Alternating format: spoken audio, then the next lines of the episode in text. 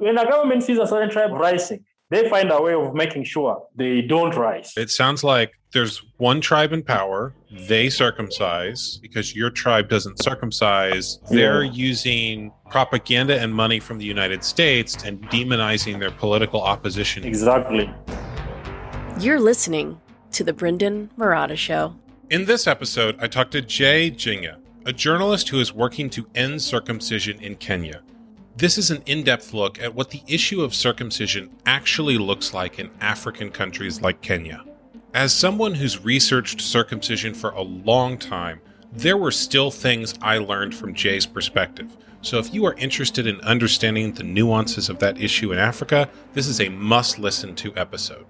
Audio is a little spotty at some points in this episode because we are having a call all the way from Kenya to where I live in Texas. But Jay's perspective on how circumcision intersects with local tribal politics and powerful foreign interests is well worth listening to. Now, here is Jay. For the people in my audience who don't know who you are, what's your name and where are you in the world right now? My name is Jay Mjinga from Kenya. I'm from Kenya, Kenya, Africa. I know most of you know where Kenya is, where Barack Obama came from, the US president. so that's where I come from, uh, in a place, a, a village called Kisumu. Most basically, where I come from, circumcision is viewed uh, in two, two different terms the religious part of it, and then the tribe part of it. So the religious part of it, uh, most people that get circumcised here are Muslims. Uh, the tribal part of it is uh, there are certain tribes that that uh, circumcise, while others do FGM like circumcision of female and male at the same time, while others only carry out the male circumcision. So a tribe I come from is a tribe that uh, does not support circumcision because it is not our culture. But uh, the government rolled out a program of male circumcision that was in around uh, 2010 there, where every person, despite of your religious, despite of your culture, was to be circumcised because of uh, some ideology. I don't know who brought about that idea that when you're circumcised, uh, you have lower risk of getting HIV/AIDS and cervical cancer. So the campaign was very intense. People, the people were paid money. They went to villages uh, where people do not circumcise. Uh, case in point, my tribe, I'm a Luo. So if you look, if you look at the history of Luo, we actually don't circumcise. But at this point, more people from my tribe have been circumcised because of the agenda the government put in place that if you get circumcised, you won't get HIV AIDS. And this was given a fact because where I come from, HIV is prevalent. So many people have HIV from, from where I come from. So that was the target audience. That's why it was very easier to coerce people to from my tribe to to take up a, a culture they don't believe in just because of you know the government policy, the propaganda, campaign, and also there's some things that people are being given. Like if you get circumcised, your family will be given something, maybe uh, sponsorship, education. So you find that uh, most people in the village couldn't question much, but they forced their kids to be circumcised, and I was one of them at that time that was taken for that uh, that that circumcision. Actually, I was I was the top hundred people that were first circumcised when the program was initiated by the government of Kenya from my from my village. And uh, the experience was really antagonizing. Like, you know, something you don't know, something you've never thought of in your life. Someone just comes and then they tell you, you know what, you're supposed to do this. So I vividly remember that day. Uh, some people came with a car. We were about uh, 20 boys. We were put in that van and then they drove us to a certain dispensary. There was a hospital that was carrying out free male circumcision under the government and under USAID. I don't know, you, you know USAID, the program? Yes, USAID I, I, from- I've heard of it. Yes, it was the one sponsoring that uh, that program. So when we were taken there for the circumcision, we reached there. They talked to us. They talked to us about HIV/AIDS. So you see, the whole, the whole thing was about you know they asked us, "Do you have a girlfriend? Uh, do you know what cervical cancer is? Do you know that if you're not circumcised, you you carry a high risk of giving the person you love cancer, you know. And also, if you are not circumcised, you can get HIV/AIDS because uh, that time your foreskin is still, you know, very sensitive. So when you engage in sex, you'll definitely have HIV/AIDS if you're not circumcised. So those were some of the small, you know, things they talked about while you were there waiting for our turns. Then there, one by one, we were called, uh, taken to a room, given some injections. Uh, 10 minutes, I experienced the most pain I've never felt in my entire life. I think when that uh, medicine had, the, the medicine they injected us had, had uh, gotten finished, I was in extreme. You know, I was there, I could see everything.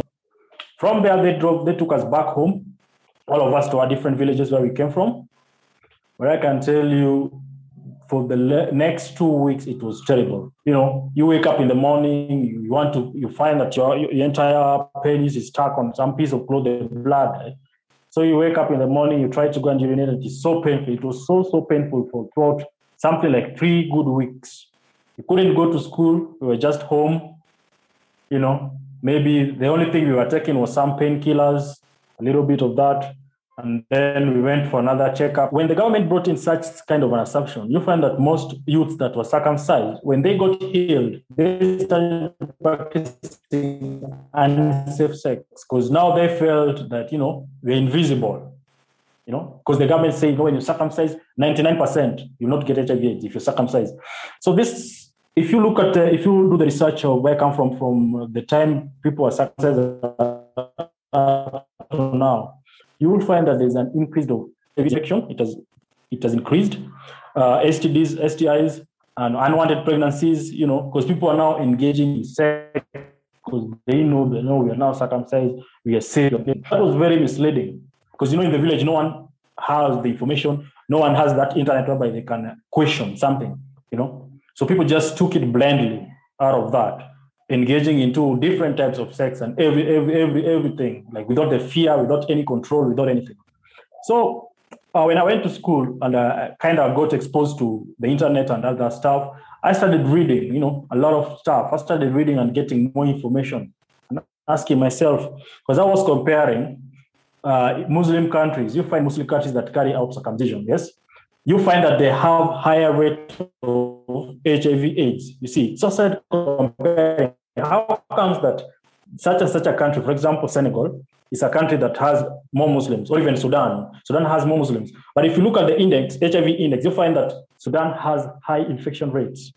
So I started comparing this, and then also went back to where, where I come from. And I found that when I, I went and looked at the data there, I found that there was an increase in HIV. So I was, I was surprised. I was like, how can the government mislead its own people by giving them an information that is not true yet deep down in their heart, they know that this is so misleading. So I started engaging, you know, I was so curious. I started asking a lot of questions. And then we came to election. You know, in Kenya, after every five years, you have elections. And then again, this election, it was again speared throughout circumcision again. My, my tribe. You see, there's a tribe that is governing us now. It, we call it the Kikuyu tribe. Is the one that the president comes from there. So you find that there are people, there's a nickname they call people from our side who are not circumcised, they believe like that. Like they call it kipi, meaning they cannot think, like their brain is small because they are not circumcised. You see that narrative, the, the tribalistic narrative that they've pushed. So this, so as I started talking to people from there, a lot of them, and they were, they, they, they were feeling there's this inferiority complex that was in them that this certain tribe, they feel they are up there in the leadership ranks because they're circumcised, they're the special one. And then this other tribe is not special because they are kipi. Kipi means uh, somebody who is stupid. Culture, they believe for you to become a man, you must be circumcised. We, we had a little bit of a connection really breakup on a lot of them. We had a little bit of a connection breakup on that word. Can you say what that word is again that, that they use for this or that they they believe around people who are not circumcised? Uh, they call it kipi. Kipi. You get it? Kipi. So during political intensity, like uh, during this election time, they use that propaganda a lot.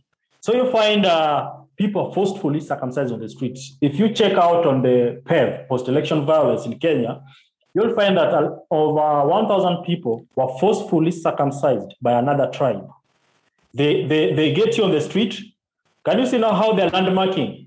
They get you on the street, they ask your name, they undress you, they check your penis. If they find that you're not circumcised, they conclude you're not from their tribe. You see? So you find people here circumcised for very many reasons so that they can be safe from political instability, uh, so that they, they, can not, they cannot feel marginalized. And then also the government propaganda about HIV and then cervical cancer. So you find those are the three main strong points that you, if you, if I talk to most of the people I talk to, those are the things that you get to know that the reason why most of them are being circumcised, despite the fact that it is supposed to be a cultural thing like not all cultures actually circumcise in Africa. There are those that don't. But now in Kenya, I don't know why in Kenya. In Kenya now you find that people, whether you're which tribe, which tribe, whether you're you're a Muslim or not a Muslim, people just go and get circumcised because it is even free of charge in the hospitals. You see, so they know you're not going to spend any money. It is free. Uh, there's some things you're going to get. Maybe your child can get sponsorship to go and study. You see, from the village. So they're using all those things to make you, you know. Then they also pass the propaganda. They have these people, they call them bloggers. They'll be like, why girls love Kenyan men that are circumcised. You see such kind of headlines. So if you are a man and you read such kind of headlines and you're, you're dating a girl who loves somebody circumcised, you start feeling inferior, you know. So you'll be like, ah, maybe I should impress her and let me go and circumcise. Here, even people circumcise 40 year old. You find a 40 year old man has gone to circumcise. You see, so it's something that is mind controlling. Like someone just wakes up in the morning and you feel that pressure. The, all the pressure is coming. This tribe is calling you this name. Uh, this, this this government is telling you this that one. So you find that most people here actually the, the age groups are being circumcised around 18 years, uh, 19 years, even 50 year olds. You find them they are volunteers. You know what happens with them uh, you're not even circumcised. What do you mean? You're still a young boy. You know, maybe if you want us to be in a relationship, show me that you're a man. You see, so you find that some men, like because you know love and all that, because maybe they're eagerly in love with that person, he finds himself that he just decides and offers and goes and gets circumcised. So that's the major, huge problem that you're having here. You know, the lack of information. So when I, I, I met, uh, when one time I posted on Facebook about the why circumcision is not is not something that we should be encouraging. You know, as a government, if they're talking about uh, hygiene, a government should build more, more like boreholes and everything to give us water, so that you know people can have that hygiene thing instead of having a false propaganda that is even killing more people. So when I, I started that campaign, I really got a lot of backlash. Actually, I'm, I'm always having in, in in and out. I'm always out of court. Uh, uh, recently, I had a case that uh, I was out on bond that I'm spreading propaganda, you know, against the government. You see, the government doesn't want you to do something that they're supporting. Like if they're supporting this and you're against it, they they give you names, they term you propagandist, you know, such type of thing. So I want to make sure I understand that. Um, so you're saying that they will actually take you to court for, according to them, spreading proper anti yes, you anti-government because it, it's a huge thing. I don't know. I don't know whether the government is getting some money from it, but uh, it's a huge campaign. If you check, if you check, you'll find that over hundred thousand youths were circumcised. You see, so it's something huge that the government has a plan. They have a target actually.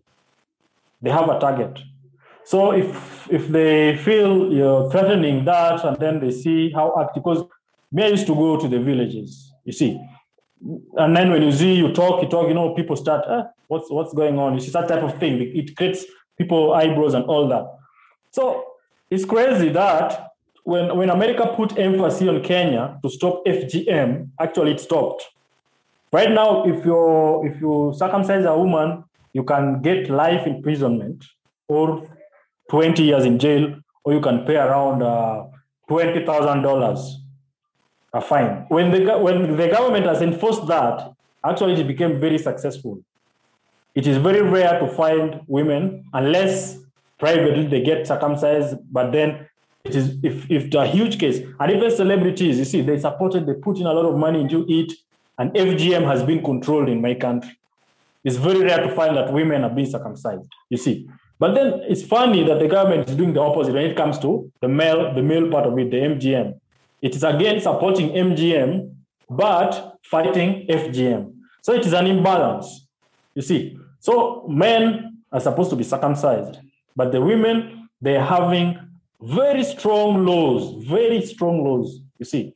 So in Kenya, about male circumcision, they don't even have, you know, people, some people get circumcised traditionally with razor blades, no anesthesia, nothing, you see. There are no laws protect that. And if you look at the, I posted it, I have a Facebook page called Stop the Cut. I'll, I'll give you the link. Uh, I'll show you the news where three kids died. They died uh, because of bleeding. You know, they did this law called circumcision where they use razor blades. So they overbled and died. You see? But it was just the news. It was just like a by the way. Uh, they didn't care much. Those people were not even arrested. Actually, they just came. You know what happened? Uh, what they did, they just came and again started sensitizing them. They told them, you know what? Uh, instead of doing this traditional circumcision, we are going to open a dispensary so that the boys can be have safe circumcision there. You see, now that is the support they gave them. They did not even arrest the, the people who are involved. Uh, they did not do something, any anything, you know, which means that another person can still do it. You see, because there are, there are no laws to govern that. But if it was FGM, those people would have been looked for everywhere. You know, would be arrested, even jail for a lot of years. You see, when you check my wall, you post about it uh, most of the people they just take it as a joke, like it's not serious to them because they feel you know that is what you're supposed to do. So it's a hard struggle, but I do believe sometimes when some when people are talking about something, it is good because at least now people even post my, my Facebook friends they, they post very those memes you see circumcision those jokes, but a good thing. So whether it is bad uh, publicity or good publicity, but at this point, at this stage, I can say when it comes to my campaign, I can say I'm now on, on the on the stage of exposure and uh, creating an awareness where people now at least they're talking about it. Some are even opening up in my inbox, even the girls. They're saying, you know what? I enjoy sex with the man who is not circumcised more than the man who is circumcised. You see now that conversation, which I'm now liking it, because even the women, though they cannot, they cannot come out, but they can, you know, they can text me and tell me that no, the truth is I have a guy, I have my, you know, a girl now, this lady saying that the husband is circumcised and uh, she has a side guy who is not. And when he, when he compares the sex, she enjoys more sex from the guy who's not circumcised. Uh, there's this lady who has, she has two guys actually, two, two boyfriends. Uh, the husband is circumcised and then he has a side guy who is not circumcised. And she tells me that she enjoys this guy who is not circumcised. She enjoys his sex as compared to this other guy who is circumcised, which to me is true because at least I, I, I have experienced both sides. Like the time I was I was not circumcised and the time I'm now circumcised. You see, at least I am I am in the position to differentiate my sex life when I was before I was circumcised and now when I'm circumcised. You see, so you find that uh, practically speaking, when now before I was circumcised, sex was different. You know, it had feelings. You you could feel it like yes, this is something you're feeling. And now when uh, when I'm now that I'm this phase that I'm now going through where I'm, I'm circumcised, you feel a little bit of numbness. There's that you know the, the numbness, the, the, the feeling. The feeling is not that intense the way it used to. You know, it feels like uh, I don't know, like you're going in the same thing forever. It doesn't feel new. You see, that's how I feel it. And when they say that, I understand what what she, what her point of view is because you see, when they circumcise you, there's a, a, a thousand nerve cells they mess up. You see, like when they remove the foreskin, there are a thousand and thousands of nerve cells they're messing us with. I know sex is about the nerve cells, and when those nerve cells are missing, of course something is going to to be missing from you. You see, it's like you're now trying, it's like the physical sex when you're circumcised is the feeling you're getting from the, the visual part of it, but not the feeling you're getting from the, the touch or the sensitivity part of it. You see. So I understood their point and they were like, you know, and most of them are coming out. Actually, there's a group where there's a certain group you find where women come or where women can talk about their secrets. You see, There's a bunch of things in there. You you mentioned that when you were young, they basically took you and a whole group of kids and brought you to a, a U.S. circumcision clinic. Uh, How old were you when that happened? uh, I, I- I was uh, let's say I was I was I was a teenager. Uh, I was going to I was joining uh, high school. I was done with my primary education. And that, so that's uh, when I'd finished my national examination during that that that holiday when you're supposed to join high school. So during that time is when uh, at first the first weeks they, they came with cars. Whereby you know they had these uh, microphones they were talking about circumcision the benefits you know. That's the whole week they're just there. They had crusades eh, where people could go and gather there in the villages. They put movies for jesus you know those things that entice people entertainment they even had musicians who could perform there you know talking about circumcision so it could attract at least if you are a youth you're a teenager obviously you you'll follow the caravan you know follow them up to where they're going so after that one week of, of information, the next week, uh, they could come village to village, door by door. They register the names of boys that are there, that are not the boys. Uh, they registered our names. After registering, they gave us some numbers. They said uh, the next, the following week, uh, they'll be coming to collect you from your homes so that you can be taken to the hospital. You know, so that is how the whole thing went and now when they came you see so she just accepted plus they also promised if you agree to circumcision they'll educate your your child which they didn't do you see now the problem here they they told us they'll sponsor us our education which they never even did that they never did that So, so, So- hold on. What what were the promises or, or bribes that they offered, and then uh, you said they didn't follow through on them, or what was the story there? Uh, the, the promises. The, the number one promise was uh, they'll take us because we were joining Form One high school. Uh, they'll educate us high, for free, free education. Uh, they'll buy us books. The only thing they did at that particular time, sugar, uh, salt, and uh, tea leaves. Those are the things uh, I saw when they were giving her. And uh, the time they were also circumcising us, they when we were seated there, they gave us each of us, they gave us soda, Coca-Cola, or bottle each before the circumcision, uh, and bread. So those are the incentives they that I can say. The promises, uh, education, mainly it was education because they know, you see, that's the weakest part of everyone, you know. They know we cannot afford this, it's expensive, so let's give, let's tell them something that they like, you know. Because in the village, most people want to take their kids to high school, but they cannot because it's expensive. So when you come with such an idea and uh, people like it, obviously your parents will be like, you know what, my son, you see, we are poor, we have no money. This is an option for you to go to study. You know, you wanted to be a doctor, so this is a good opportunity. Just go get circumcised. You see, so you also feel like, ah, let me just go and save my parents the burden. So that's mainly. Uh, and then another part that I forgot to tell you that is very important. Uh, with the traditional circumcision, there's this person that circumcises. You see, it comes, the kids are about around 11, 10, 11, 12, 13 years. That's when they circumcise them.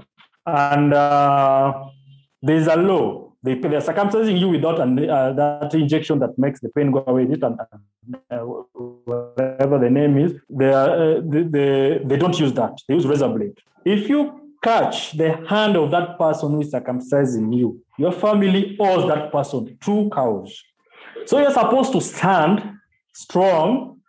You are not even supposed to bite your teeth. You see, they, they are drumming. Like it's, it's like uh, if you watch these movies, eh, there's that drumming, they're drumming, and they, they have painted you, you know, that type of thing. If you know, if you've read The Lord of the Flies, if, if you read that novel, Lord of the Flies, you can get the idea. They're drumming, they are doing what? They have, they have painted like this, like it's like you're going to war, preparing for something that's not there. So when the people are drumming, you're supposed to stand. Actually, they circumcise you along the river. You're supposed to stand firm. You're not supposed to look at the person. You're supposed to look straight, singing. You know, war drums are there. But if you do a mistake and touch the hands of that person, automatically your family owes them two, two cows, you see. And then also after circumcision, there's a party. And all the youths that have been circumcised at that time, people collect money. Actually, that money you're supposed to use it as your pocket money when you're joining high school. So any person that is joining high school must have the money that uh, the family will collect at the party because people will come. Eh? You'll walk. All of you that have been circumcised will wear. There's something they'll give you a certain thing, a, a, a sack of cloth. You'll tie yourself with it. You'll walk in a line with a, a bowl where people will will be giving you money. You know, as, as an appreciation, something like that. And when people give you money, you'll be, you know, that is now yours. When you're joining school, high school, you can use it as your pocket money. And now when you go to school and you have money, everyone will know, ah, you know, he's circumcised. So that is the traditional part of it. That's why it is so hard to let these people know that you're not supposed to do this. And then you can also be banished if you refuse. There are people I know in their villages. They refuse circumcision. They hold them by force and take them for circumcision that I know, that I talk to, from those tribes that circumcise. So it's a, it's a huge thing here. It's very, very huge. It sounds like there's a whole series of social pressures around the circumcision itself, that it's not just that they're saying this is a good thing to do, but also we'll give you this free stuff and your your status as a man is somehow connected to it and there's social things and that there's a, a huge system around it. True true. You also said that when you were sharing information that circumcision was harmful and not something that people should do, there were accusations from the government that you were spreading propaganda against them. And I want to know more about that because in America, we have free speech laws that make it so that you're allowed to criticize the government. But I don't know what the situation is in Kenya around that. So, what is how does one get reported for that what what are the laws there and then what how does that work uh, you see here we have a, a system of governance uh, that starts from the chief down. So if you want to do anything, you have to get a, a paper clearance that you know what, uh, want to move around, uh, talk to people, this and that. So the Gathering Act, whereby you have to get a, a documentation to allow you to do that. So when I went to the chief and uh, I got, uh, they gave me, but I didn't tell them the gathering was about anti-circumcision because I knew they wouldn't give me if I, if I told them that. When I was spreading my information to these villagers, showing them even to the ones who have gone to school, because I had my phone, my smartphone, uh, showing them some of the things they should, you know, question about circumcision, even showing them the indexes about HIV, you know. So I brought it into, uh, there's a, I brought it I joined my circumcision with HIV so that maybe they could think I'm educating them on safe sex. But through the safe sex, I interconnected it with my anti circumcision, which caught in a bad way. It's not good for you to circumcise because if you circumcise, it is this and this. It is something that I'm, I'm like saying uh, what the government is doing for you people here is bad. You're supposed to go against it, you see. So they took it as a rebellion type of thing. And I told them, you know what? Uh, this 21st century, people have freedom, people have things they can say, people, I can say this, I can say that. Why are you stopping that caught me off guard? He told me orders from above. You know, when somebody says orders from above, then it means phone calls were made somewhere, you know. So when they told me that I was summoned to appear in the court to answer to questions of, of, of, of illegal uh, activities, actually that's what they, they said, illegal activities. So I asked myself, I was, I was surprised, like, what do they mean by legal activities? I'm not a rebel. There's nothing that I'm doing, you know. So I went for my case. I had, I had someone, lawyer pro bono, a friend of mine, I was there, who was there at the court when I was summoned. He was he stood up for me. He talked, he reasoned with them. He told them this and that. You know, things have changed. Blah blah blah. And then the, the, the judge that was on my case, Corona, COVID, you know, there's illegal gatherings and, you know, this. Then the law was like, if there's illegal gatherings, how comes politicians are moving? Because actually, at this point, we are, we are doing, we are having campaigns. Next year, we're having a general election. Politicians are moving throughout the country, you see, with a lot of people. Why is it that mine is going to increase corona? You see, It tried a reason like that because first of all, I wasn't even having a gathering. I was actually moving door to door. You see, talking to people that I could find, going to schools. You see, so it was just something to make you know, to make you fear, to make you not talk about something. They feel if you talk about this, it's you're going to make people not do this because come to think of it, when I'm doing my own other research, I find that the foreskin that they take from us is being used in other countries to, you know, to manufacture other things.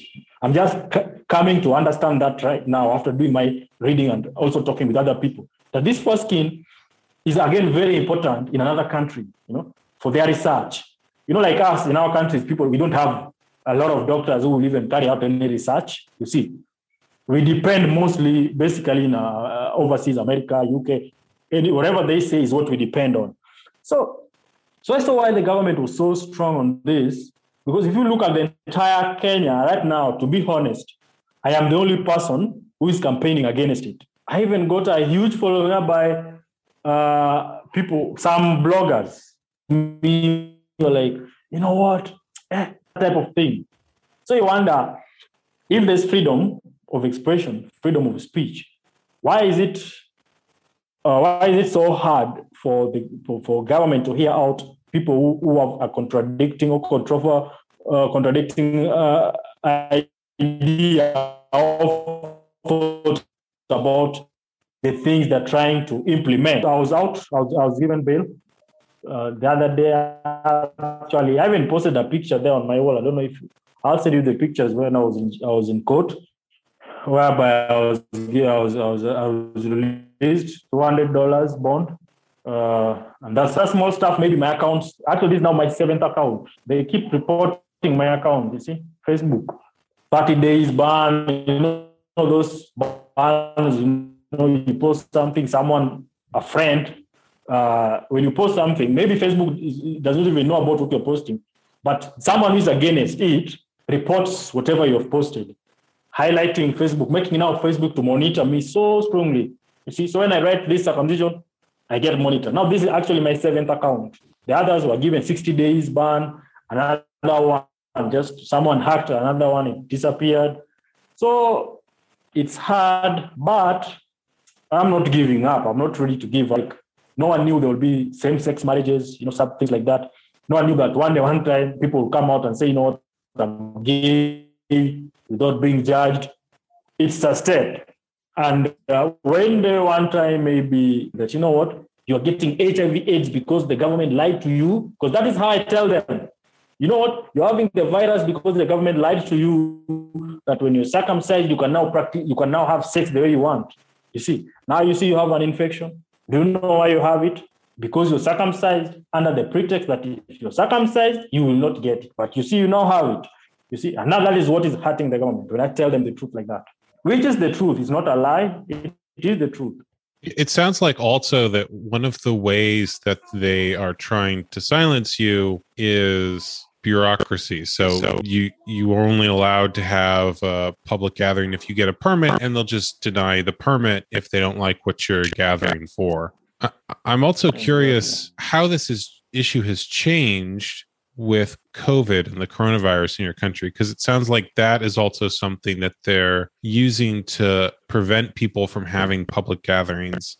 And I know that that has expanded the power of the medical system in my country, but I'm curious if it's done something similar in yours or what the impact there has been on this issue. The government, because of Corona, uh, they're having ideas. You see, if they feel there's a revolution, like uh, when Corona came, we were taken on a total lockdown without a procedure. Uh, we had America is on total lockdown. At least your country gave you, you know, stimulus checks and all that.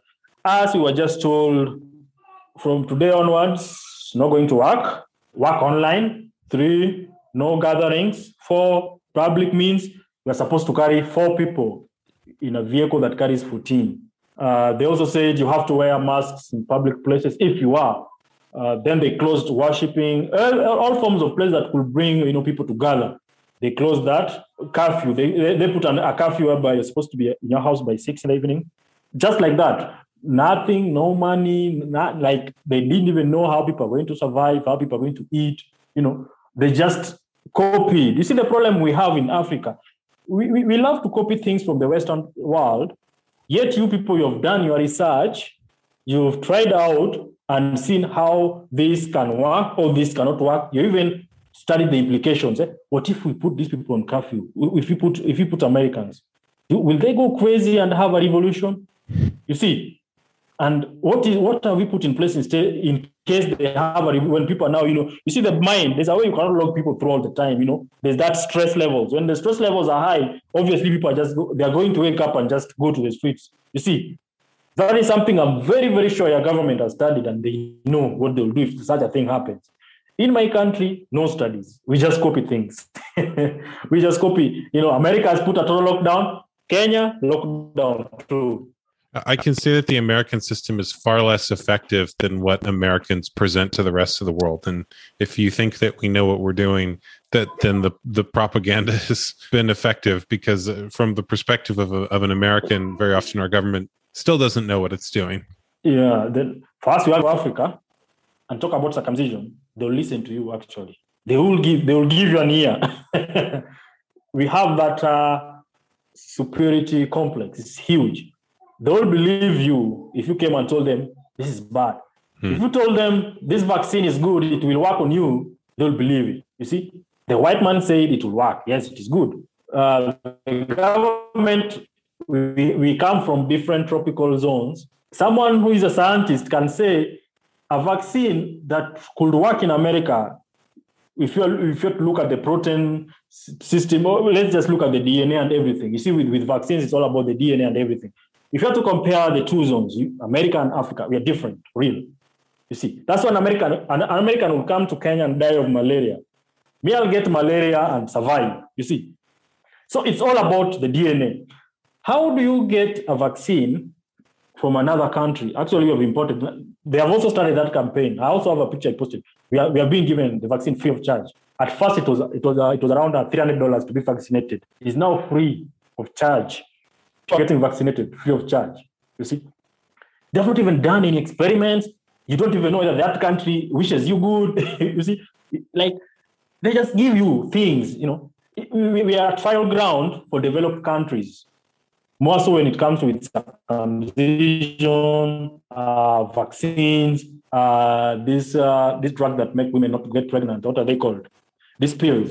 A lot of women are complaining they can no longer have babies after even after taking off those things. The ones they inject them, I don't know, you know. Well, that was become sterilized. That was something I was going to ask: is what the relationship is between American. Companies and, and the American government and the local Kenyan government. How how do they work together, or what is the relationship there? And I'm curious when people are doing things like circumcisions uh, for these programs in Kenya are there locals carrying it out or are there Americans and foreigners carrying it out? What's the relationship?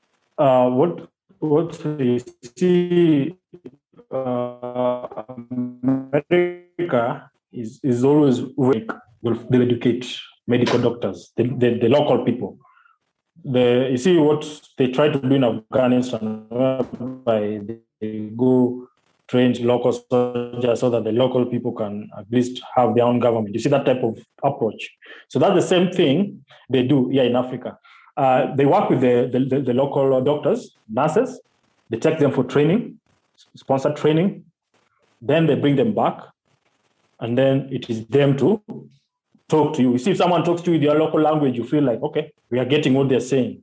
So if you reach there in the hospital, you'll find the people doing that are the actually the people you know, you know, people you are with from the villages. They were taken for training, and even the people who are walking around spreading the gospel about circumcision, they first have to go through training by the Americans first. So after being, being trained what to say, and after passing that training, they, they get paid too. Because you see, they, they, there's no jobs. If you tell a youth, uh, you go spread propaganda, we'll pay you monthly.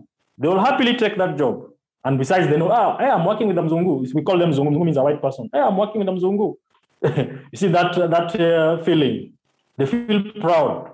You know, they feel they are, they are, they are working under USAID, you see NGO. Yes, they call it NGOs. So they feel good about it. They'll do it. Even for some small money, they'll do it. But uh, Americans, they, they, they, do. You won't find them in hospitals that they're, they're the ones circumcising. No, it's the local people we know. You find a neighbor, you don't even know. Eh, you didn't even know they were studying nursing or anything. So you'll be surprised that your neighbor is a nurse in a certain hospital. So that's what they do. They educate the locals, but also the ones who have gone to school. After doing that, then you, the locals, are now the ones who are now to deal with it. With the locals, now the ones where you come from. That's their job is made just to put in money. You see, they have, you know, America has money. They'll pump money in your government, and Kenya and America, our relationship is very strong. You know, we have a huge relationship. And since Africa is also going back to China, America now has to put a lot of, you know, effort to show, you know, has to put a lot of money. So it's a, it's a political war. China, Kenya, US, uh, you see, they're fighting for the same thing, you know, the control of Africa.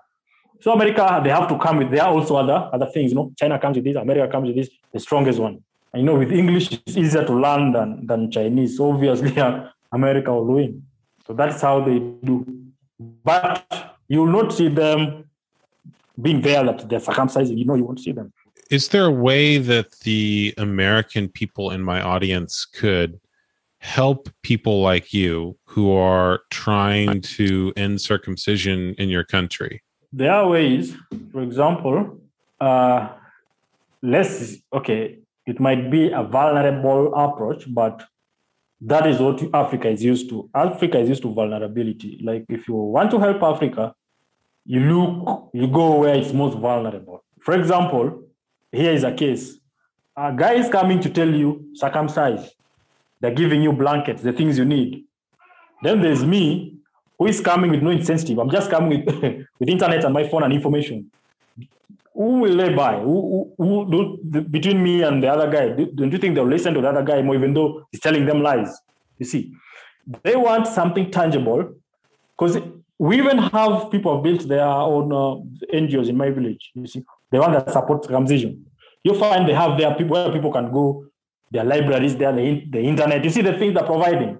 So you find that these people are stuck between the thing that will help us and the thing that will not. So it mostly like I started up, I started this campaign. I was like, for me to be maybe the support base could be a tangible place.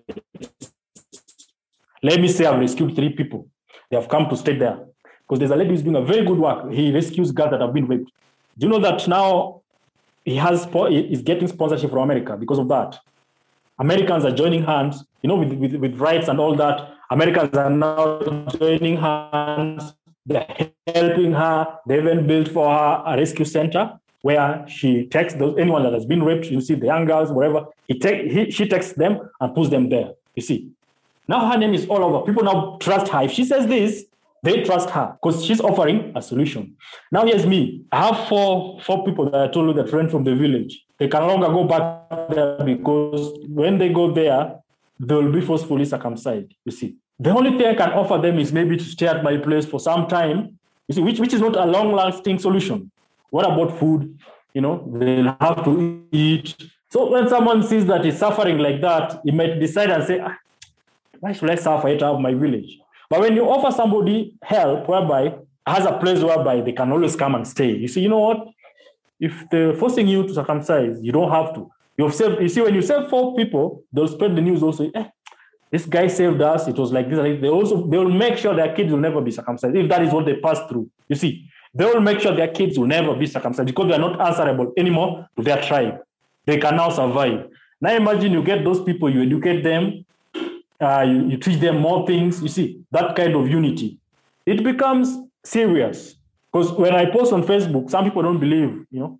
But now when I told them that I'm having an interview, eh, I saw a lot of, you know, people say, eh, I always believed in you. You see, that association of small success. People want to associate with you when they see success in, in something. So you see the comments, I always believed, I told you, I told you continue doing this. Even the person who was never talked to you, see, success is attractive. Our campaign is working, and uh, at least is, there's a progress. They all want to associate themselves with it. You'll even find some people even start volunteering because they feel like their life has changed. Because men, I know computer art, you see. I can teach them how to work online. You see, give them a new approach to life. They now look like they're indebted to me in another way, which will make them feel like, you know what, I also need to step up my our game and also they'll make sure the people something. That's the point. There's always a car, or there's always a price to something.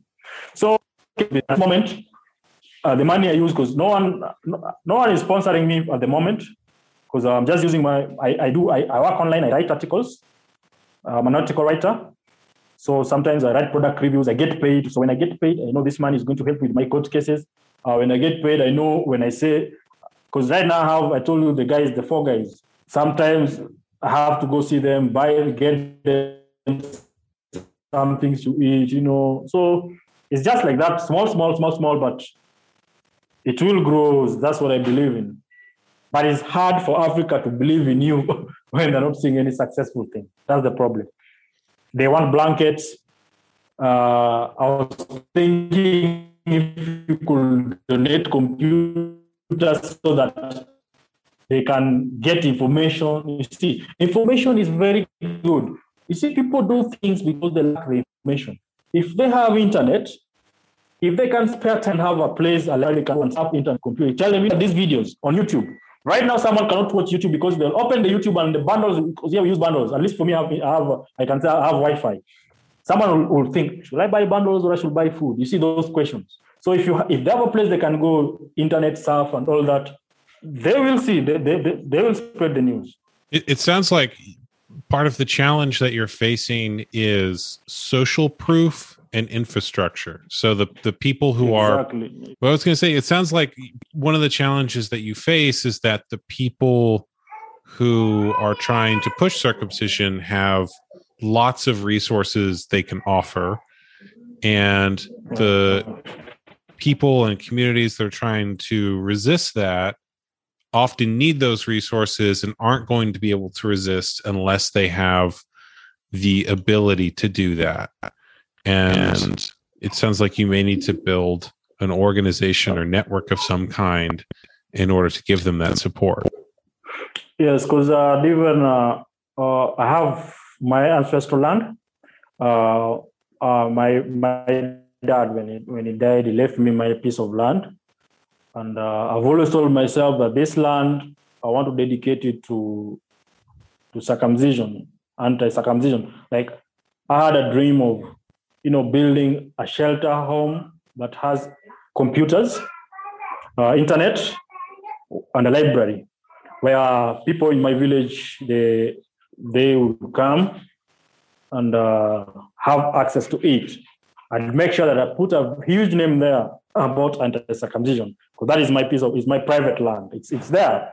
That's my land. So that's the dream that uh, I really have as of now to create something that is dependable. And then the good thing is the next, according to the political uh, arrangement as per now, uh, the person who is going to be the president next, things are going to change. Government is not going to, you know, you see the problem, the person is the president right now is from the other tribe that circumcises, you see. So the next, according to the way I'm seeing the politics, the politics, the way it is going, someone from my tribe is going to be the president. And maybe the laws will reduce, and maybe I'll be able to build my place, put, you know, make it an anti-circumcision center whereby people can come there, get material, you know. I know people, there are a lot of materials about circumcision that someone can, you know, can donate. Uh, then the most important thing, the most, most important thing is computers. Once you open a computer center in a village, it will be the one of its kind. The youth, you go through whatever they're watching, you can, you know, can put some things, you know, about circumcision. There's a way you can set up your computers to have those adverts, the dangers of circumcision. You see, that, that's the project that I'm really eyeing that if I could get a sponsorship or if I could get someone who is willing to, you know, because the piece of land is there. Because here in Kenya, land is the biggest problem. Land is very expensive. My dad left me land. I'm the firstborn, only child. I have my piece of land that no one can ever, can never, can never get hold of it. It's mine. So I told myself, I'll build that center there. Put for them a computer center with free. In- everyone loves free internet. I don't think there's everyone in the world have free internet, you know. So if you put that and you find people, the youth will come. You see, you, you'll go there and talk to them. It's a good meeting point to me, according to me that I'm seeing. Because now that is your private place. No one will come and say, why are you spreading this? That is your home, you know. Right now, I don't think if someone can come here and tell me, why am I? You see, this is my place. I pay for it. It's my house where, where I live. That is my biggest plan so that the next generation will not be circumcised under with you know funny funny things sugar. Like sugar if the if you look at sugar the one they gave us is like one dollar. Let me see. Exchange rate. Yeah one dollar. One kg that's around one dollar. American you know american dollars. Someone gives you one dollar for an exchange of something they'll get out of you forever. I think if you held a crowdfunding campaign for setting up such a center in Kenya, that there'd be a lot of foreign activists who would be interested in supporting you. Yeah, actually, I'd, uh, I'd started one from, uh, is it uh, the certain crowdsourcing? I don't know. Yeah, I think they call it crowdsourcing, something like that. But uh, it hasn't picked up yet because uh, the amount that is there is around, I think, $46. I haven't even removed them. But uh, it's easier. You see, people trust you more than they trust us.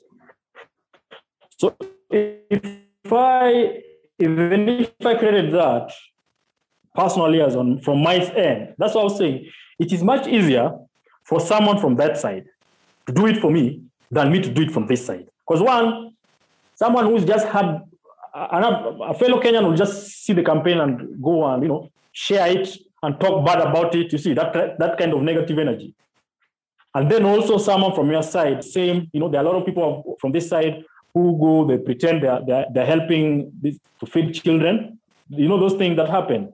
Someone creates a GoFundMe from Africa, but he's just funding his own life, not even helping the people they claim they are helping. So that, and then then the Nigerians and their con. You see, uh, there's this country called Nigeria. They've really spoiled everything. Like everyone knows a black person is from Nigeria. They're con men.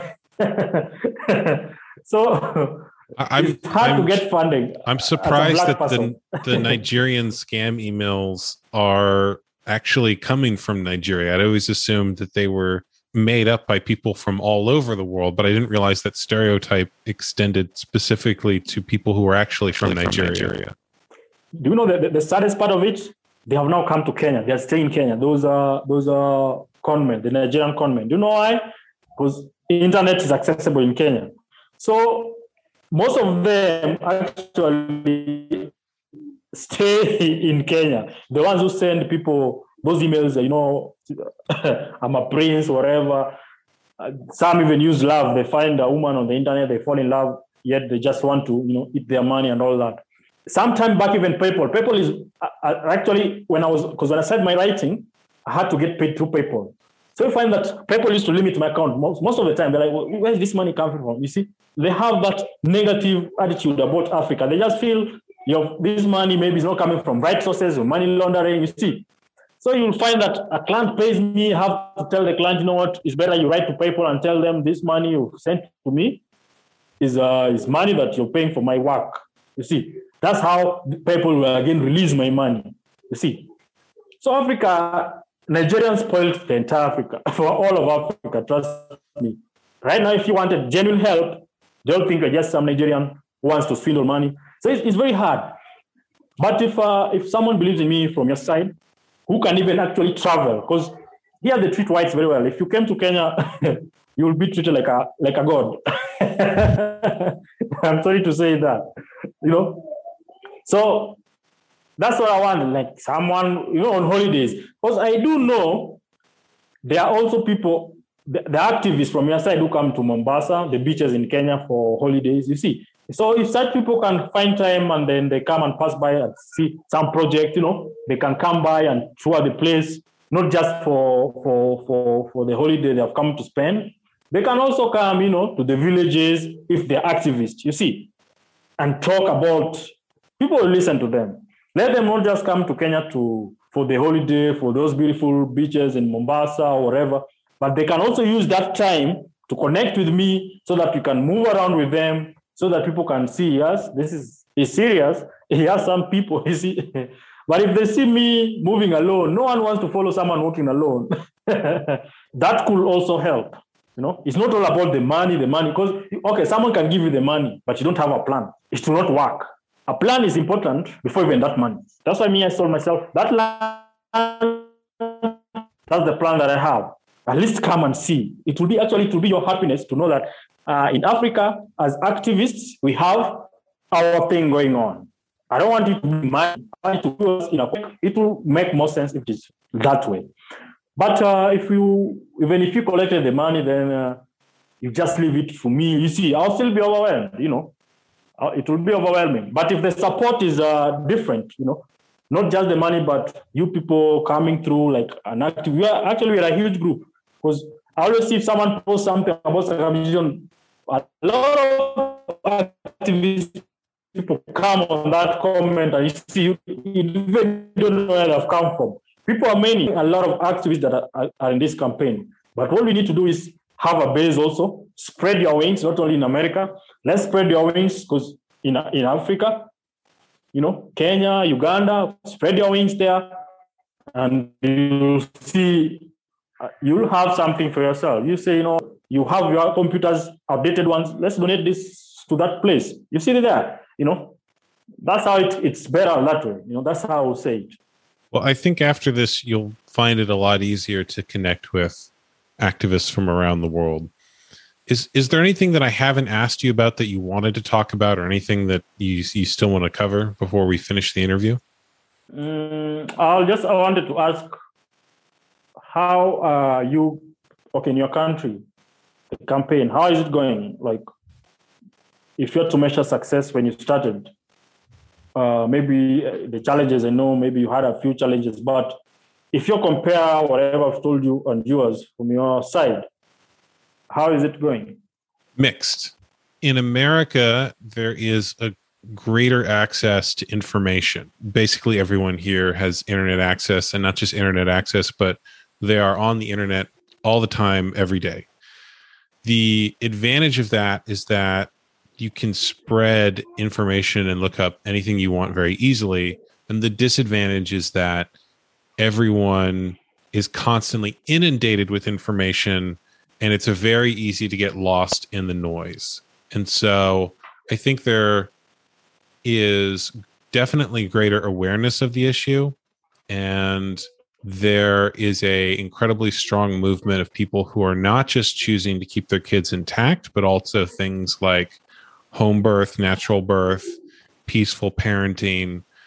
But the challenge is that what very often happens is that people go into their own subcultures or not actual tribes, but like intellectual groups. And so you'll have some people for whom all the information they get comes from one perspective and that's the only perspective they ever hear and they're able to basically filter out anything that would change their mind or expose them to a different perspective. And so the challenge the, the other challenge that we have here is that america is huge. Uh, every, each state in america is comparable to another small country so when you ask like how's it going here, the situation in Chicago is totally different than what it is where I live in Austin, Texas is totally different than the way things are on each of the coasts. So it's a little different everywhere. And there's some places where it's going really well and some where it really hasn't changed much. But that's that's kind of an overview. So it's, yeah. I have to give you more detail if you had any specific piece of it you were curious about.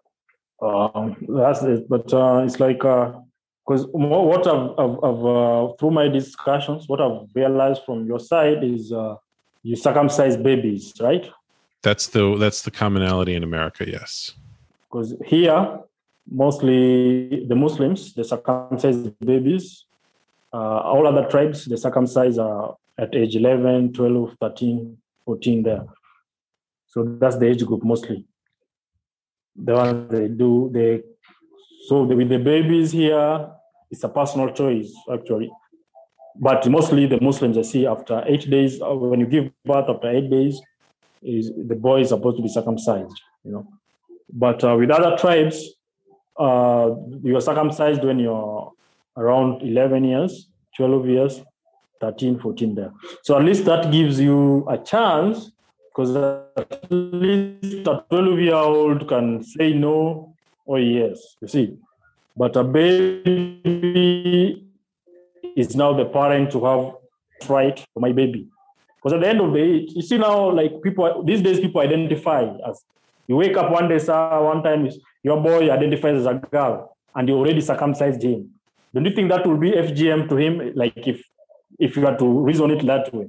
I've heard people talk about that as a possibility that transgender people will have a case that the genital cutting that was done to them has a new layer of being wrong or potentially illegal. At least you like. I'm actually I'm seeing from your side it's going to be a success because people are now believing that people love to identify with something when they grow. You see, and even parents are now seeing that kids when they grow up they won't be the way they were. They will identify with. So if you if you if you people check that approach from that perspective, it's going to be a it's going to be a success. Despite the fact that some people are so conservative, you know, you know those people. There are some people that you can never change their minds. But when they realize that they realize that it's not about them, it's about the the kids. Kids are, are just, you know, this generation is just crazy. Like we think the same at some point. The way I'm seeing this generation, the way it is, the way it is going, going to be very different from uh, the other generation, whereby people believe this. You see, a child will say, "I don't want to go to school." There's nothing you'll do about it. From your, if you have to look at development from your from your country, human rights. You see, if people fall, put this as a human, because your country loves to to talk about human rights so much, they will maybe think about it and see it as a point of another form of human rights. You see, that I am not, you are not supposed to do this. Okay, it is your right, but what about their right? You see, that's the argument that many activists are making. Yes. So if they all think through that, then it will be a success. Though now, from my point of view, from my side, it's, it's, it's going to be an uphill climb the good thing is I have removed the other part, the shame part of it. See that actually most people in my country, they have that shame. You see, mm. I am not circumcised. You see, that shame. Because when I started, I used to feel like, eh, now if I post about circumcision, all these girls are going to think that I'm just there, I'm not circumcised. You see. but I told myself, ah, whatever, I don't think I don't care about that. I remove that part. That, that, that's the hardest part to remove from them. If, if, if, if I can find a way to remove that shame, okay, it's good whether you're circumcised or not. It will it's it's done. That's the only part. The shame, you know. Once people love themselves, they, they are that shame, you know, it will be good. Here, someone will rather accept that he's gay than accepting that he's not circumcised. Yet you see gays are treated worse than even people are circumcised, but they will rather say, you know what, I'm gay instead of saying I'm not circumcised. Now that is the how strong that thing is. Wow. You know, they'll rather say that. For real. If you tell if you tell one man, okay, choose, they put two girls there, two guys are standing there, then you're there. They say, I want to say in front of this girl that for you, you love men, you don't love girls. Or say, I am not circumcised. He will say that I love men. He won't say he's not circumcised. Why is so this the social pressure that great? Hmm? Why is the social pressure? You see, it's because of uh, the hygiene. Hi, there's this, uh, you know, you know the hygiene part of it also. They feel okay. If you tell a girl you're not circumcised, for her she'll figure she'll start imagining how that your penis is. That's in her mind. She'll start imagining that. You see, and then you see people, Africans are now opening up to kinky sex, you know. Girls want to give men BJs, blowjobs, you see. So they start, they'll be like, I cannot give an uncircumcised man a blowjob, you see. So they'll start imagining a lot of things. But they'll start saying, see, someone who is circumcised has a clean penis. And a man, any man, uh, uh, you see, the, any man who enters adolescence starts to, you know, be clean, you see, starts you know, feeling, eh, I have to shower. You see that type of thing.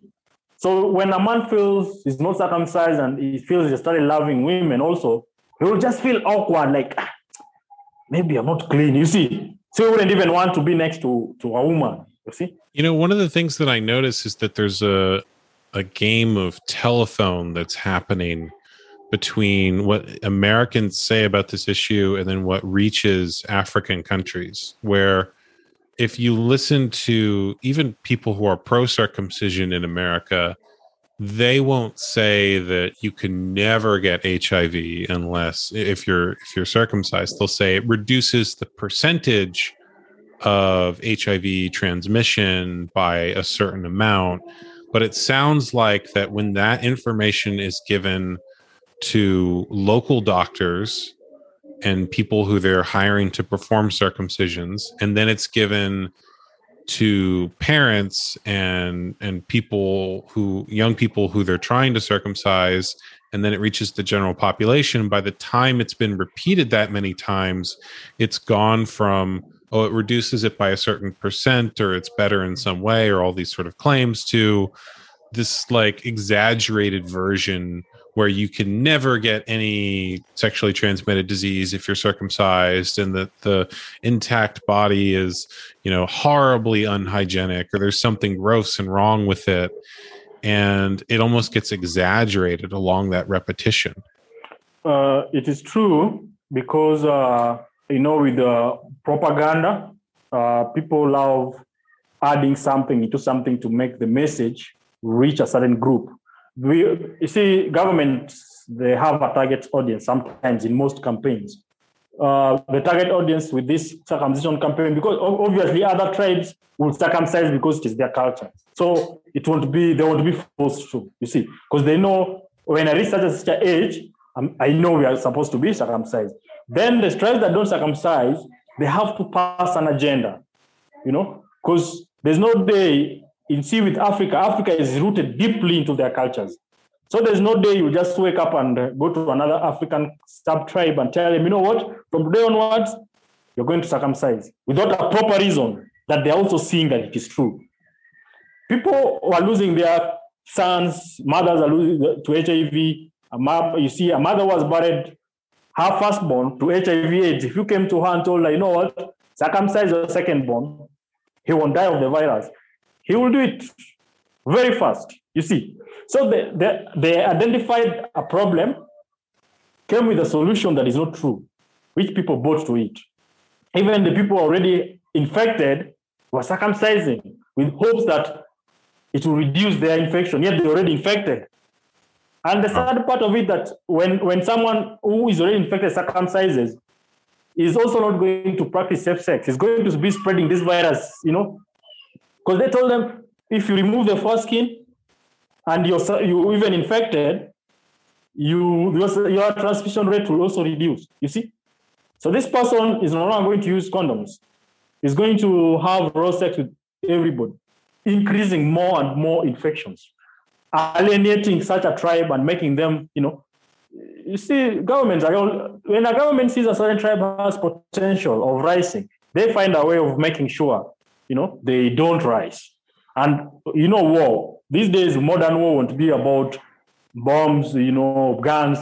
War is going to be biological. It's going to be biology. People will send viruses, people will send diseases. That's how the modern war is going to be. And it is easier for war to be won through biology. You know, biological warfare is very easy. So if if your country, if because my actually my tribe, we are the most educated, we value education. And the government is always scared when people are overly educated in, in more so African governments, you see, basic human rights. You start saying people do, people should love whoever they want. You see, you start producing lawyers who will reason with the people you have arrested, the government has arrested. So that's what the government does to my people, because they know despite all the alignment, despite all, all the things they've tried to do to us, what have saved us is education because we cannot be employed. The government only employs people from their tribe. Because if you go to all the ministers, you find from their people. For us, we have to be engineers to build people homes. We have to be electricians. You see, those odd jobs that other people don't want to do, those are the jobs we now have to go and study. You know, electrician, uh, engineering, construction work. Uh, welding. That is, you know, low. Because these other people, they know, ah, even if you don't study, connection will give me a job. What about us? You have to study and study and study so that if you don't get this, you do this. You find here someone is a lawyer, but can construct a home. You see. So we have degrees and degrees and degrees. You see, like me, actually, I did journalism, but I dabble as an electrician. Sometimes I can do electrician. Uh, also, right now, I want to go back to school to study uh, construction and building because I want to build that place alone. I want to, I, I, want to build. I don't, I don't, I don't want to be swindled. You see, because if you with construction here, it is business. People will, if you don't know, they'll swindle you. So next year, actually, I'm uh, I've registered. I'm joining school. I'm going for my degree, civil engineering. That's what I'm going to study, building and construction next year. So the government is so scared. Like they have to find a way, you know, to make us look weak. Even though you study, you're not circumcised, you're nothing. You see, you see now. Imagine yeah. you, you, you waste you, you 10 years in school, you're reasoning with someone, then it, it brings out a point that ah, your point is invalid because you're not circumcised. you see. So I didn't it's realize. Painful. Actually, it's very painful. I didn't realize how tribal Kenyan politics were. It sounds like there's one tribe in power and yes.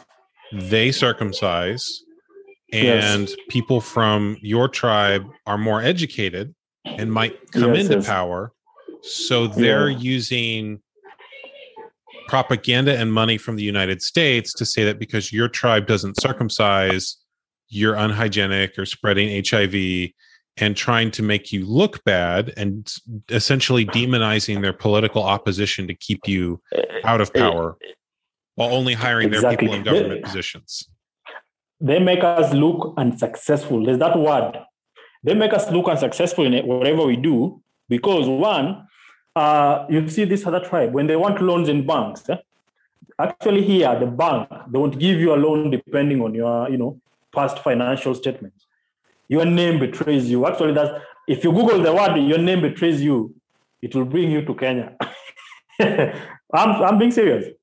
You, the, name, the, your name betrays you they'll, they, the banks won't give you loans, but it will give the other tribe. So it has made them so successful in business. They are so rich and successful that it makes it feel like it's because of the things they do when they're circumcised. They feel that there's some spirits they evoke. But during circumcision, there are words they say. So it, the propaganda has it that those words have made them successful uh, those chants, the things they chant, something like, I don't know, you know, magic, something, you know, so they feel. But if you look at it into a perspective, they're not rich because of the chants. They're rich because of the systemic, in your country, we call it systematic racism. Here we call it tribalistic racism, whereby uh, they're the most who receive huge loans. I have my land.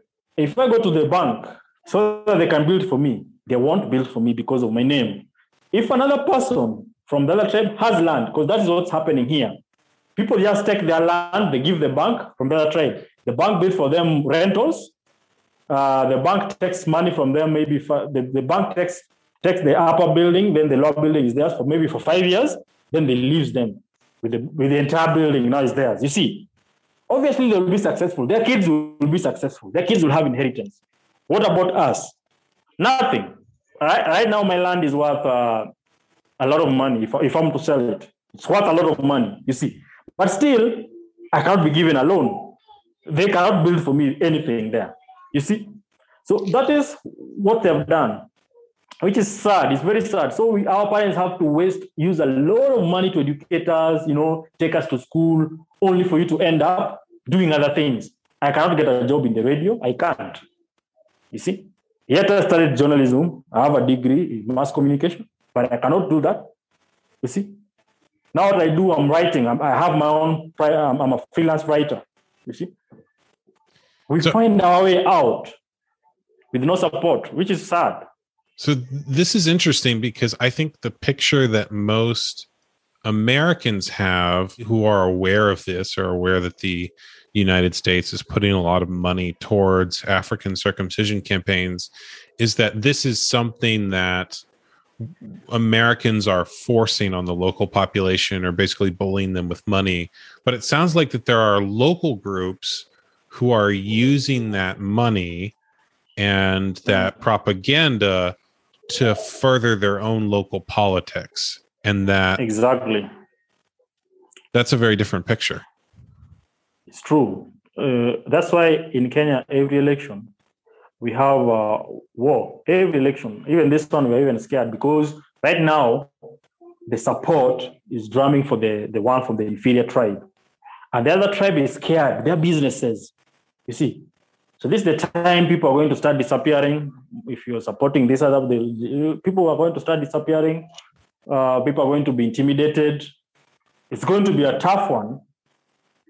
You know, it's really going to be a tough one. But I'm seeing change. The way I'm seeing this time is going to be valid change. You know, it's, it's for the good because the other tribe, since independent, is the same tribe that has been ruling since independent. We got independent in 1963. Can you imagine? Without change of guard, 1963 of alienation, whereby your people have been alienated. Your people cannot be employed. The military is headed by the other side. During post-election, they send policemen, they send soldiers who wear policeman uniform to put you, you know, so that you cannot be, you cannot to threaten you, you see, so that when these people steal elections, there's nothing you can do. And when you try to do something, they send their local people, all the people, the, the, the, people in uniform.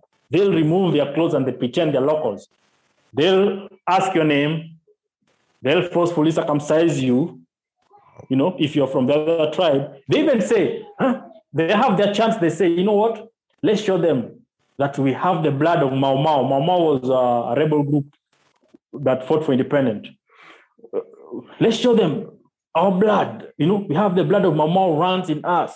They walk with knives. You know, they're protected. Then they'll come. I want you to Google. I want you to write. I'll send you a name. Google the word Mungiki. I'll, I'll send you on, on, on Messenger. Now that is a rebel group that the government uses during election time to, to intimidate other tribes.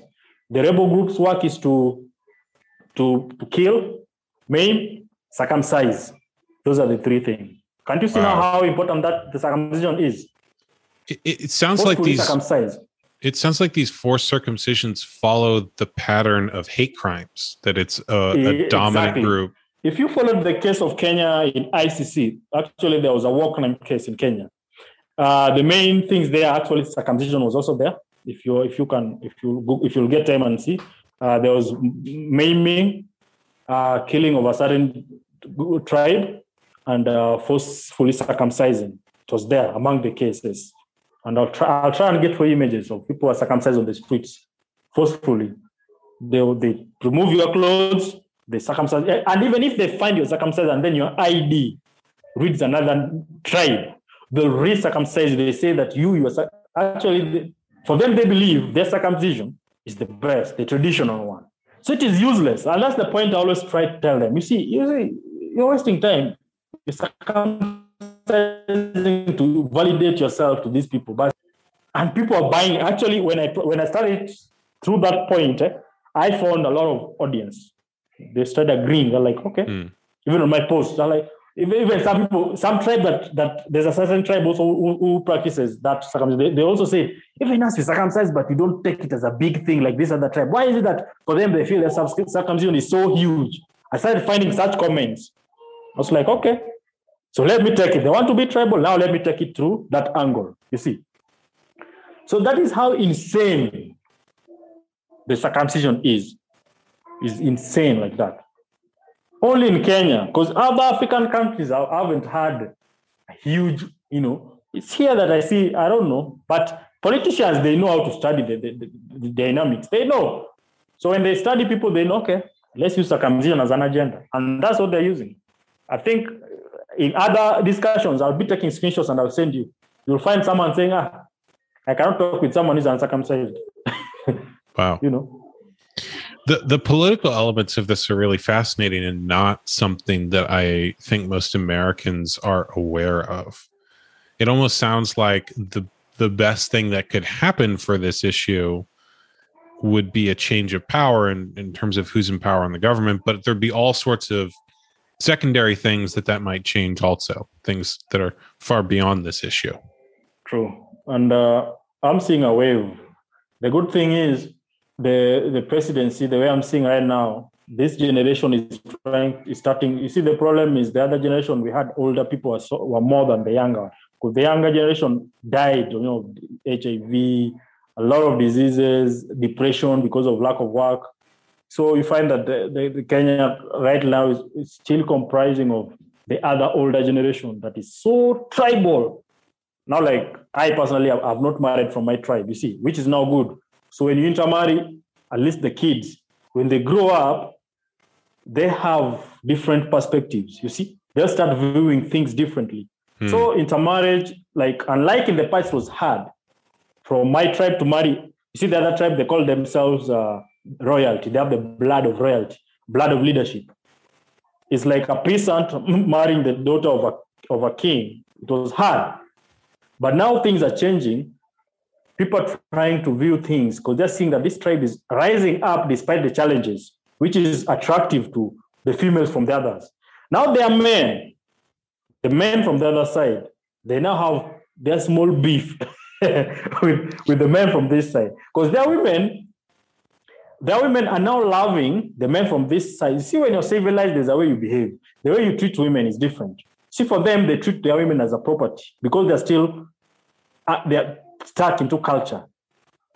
Uh, from our, my tribe, we treat our women differently. You see, like we value them in a different perspective. There's a way we treat them. So the other side is find, is finding this side again more attractive. The women. So most of the women are now getting married. That's that's interesting. And that is why that's a, go ahead. That is why there's also going to be a change of power. Now you see the opposition, the person who's in the position. The son is married to the daughter of the president of this side. So this thing is bringing they're somehow listening because of this marriage. So this person wants to support this person, the, the one in government, because this is his last time, he cannot stand up again next time. So because it is his last time, his favorite again is from the, the lower tribe, his favorite, because the son is married to his daughter. So he wants the power to remain there, which to me I see, okay, it's, it's, it's bad, but again, it's a small win, which is good. Because uh, I know people change. Power is corrupt. This person will get power and be like, my people have been mistreated for so many years. It's time now they enjoy the benefits.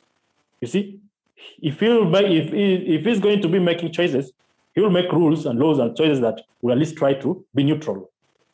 Because he's, he's a good guy, by the way. He supports gays. If he supports human rights, he fought for multi-partyism. He fought for freedom of, of, of media. Because in the past there was only one television channel. Through him, we have different uh, stations. That one, everyone knows about that. He's the one who has fought all, for all that. But he has suffered, he has been jailed, he has, you know, he can never give birth, his, his balls, like, he really suffered. You see, that's how evil the regime was. So think, things will change. Things will change. I'm positive. Things will really change. You know, it, it sounds like that some of the propaganda around intact men being unhygienic or like telling women that they should never be with a man who still has that part of his body. It sounds like some of that might also be a way of preventing interracial marriage because it sounds like the, the people from tribes and groups that are intact are also more educated. They have different attitudes towards women. And so saying that they're somehow dirty or bad is a way of keeping those women in the tribe that is dominant and in power. What, what, what I'll answer you on that is uh, you see, the dirtiness came from, you know, when you're marginalized, basic things you don't get, like water. You see, you find the government does not build boreholes for you. Wow. You see, but uh, when you get exposed, you start earning your money. You come from the village, you live in town, you have running water. You become clean. You meet a girl from the other tribe. She's surprised. Okay, so you men can be clean from your tribe. You are not circumcised. They start having a different perspective. It is different when that lady gets someone from the village who has never come to the town, lacks water, lacks soap. You see. So, so some Uh, of the stereotype for- or propaganda might be playing into the fact that that people from those tribes are being denied basic necessities like water. Basic need, exactly. Yes, like water. Mm. You find that uh, you have to wake up in the morning before you go to school, walk a long distance to some river to fetch water. You see, what time will you even shower? You see, so you find, and then also their parents were killed by the other regime. So you find that a boy who the father is supposed to teach you how to wash your private part is not there. Your mother cannot tell you that. You see, like personally, my mother couldn't tell me, you know what? May I learn to wash my my, my, my penis through a friend, a fellow guy that I, I used to go to the river to shower and I see how he used to wash his penis, you know, the way he retracts his foreskin and washes. That's how I learned. You see, you don't have that father figure who could train you and tell you know what, this is how you're supposed to wash. You see, like girls, you see girls, you see girls and their mothers. Their mothers teach them how they're supposed to wash themselves at a younger age. You see, when they go to shower with their mothers, which to us is different. You're not showering with your father, you'll never know how to do it. You'll never know. So you, when you grow up to such challenges and you learn these things, you learn when you've made a mistake. Maybe you learn when you've met a girl from other from the other challenges that made that impossible. At least right now, people who have internet. You can come to town like right now. I'm not. I came from the village to the town. Have my shower there. Have my water there. You see, so the hygiene part is dying. That, that, that propaganda is now dying. You see, and it is hurting them that the the hygiene part of it. The other tribe now, you see, they, they if they can text me and say, you know what, I enjoy sex with men from your tribe, it means they are, they are having more sex with men from my tribe, which was impossible in the past, but now it is. Now what they're doing, they're making sure for you not to marry from their tribe again. They're making these things, this called dowry, the bride price. They're putting it so high. You see, someone will tell you, I want 100 cows. I want uh, uh, $50,000 if you want my daughter. You see, so they try to make it so, you know, a lot of money so they don't take their daughters. But you see, with women, when a woman loves somebody, they don't care. They'll come stay with you, have a baby with them, and then what will you do? You will forget about it and they forge their life, have the simple wedding, and that's it. So they're learning things and they're, they're cutting boundaries and forgetting that tribal, you know. But it's their men, the men, the, their men have refused to change. Even the boys, when they go to that circumcision, I hear the things they tell them, you see. So the, the problem now is with the men, but the women are cooperating, but the men from that tribe, they're so tribalistic and they view other people as a nobody, Hmm. which is very different from their women. Their women are so cooperative. I think even more educated than them, the way I see, because most of them are drunkards, they don't value education, because they know, ah, my father is rich, has land, my father has uh, houses, they live for me. You see, here in Africa, inheritance is about a boy. If you have if, if you have a child, whether the daughter is the firstborn and the boy, the son is the lastborn, all inheritance goes to the boy. You see, so there's a there's also that uh, laziness in them. You know, they spend all day drinking, not educating themselves. The women are developing. The women are going to school. The women are becoming more because they don't. They have to look for their own wealth. They have to create their own wealth. You see, so you find that they've been left behind, and that is also hurting them. You see, most of the women are eloping with these other people because they feel that these people are, are, are, are, you know, they're hardworking. Because there's no way you'll wait for your father to die to, to be to inherit the because you'll be there, you'll have no money. You'll wait for them to die so that they give you the wealth. And that thing has made send them into depression. Imagine sitting there waiting for a 70 year old or 50 year old man to die, and he's not dying. so you you become depressed.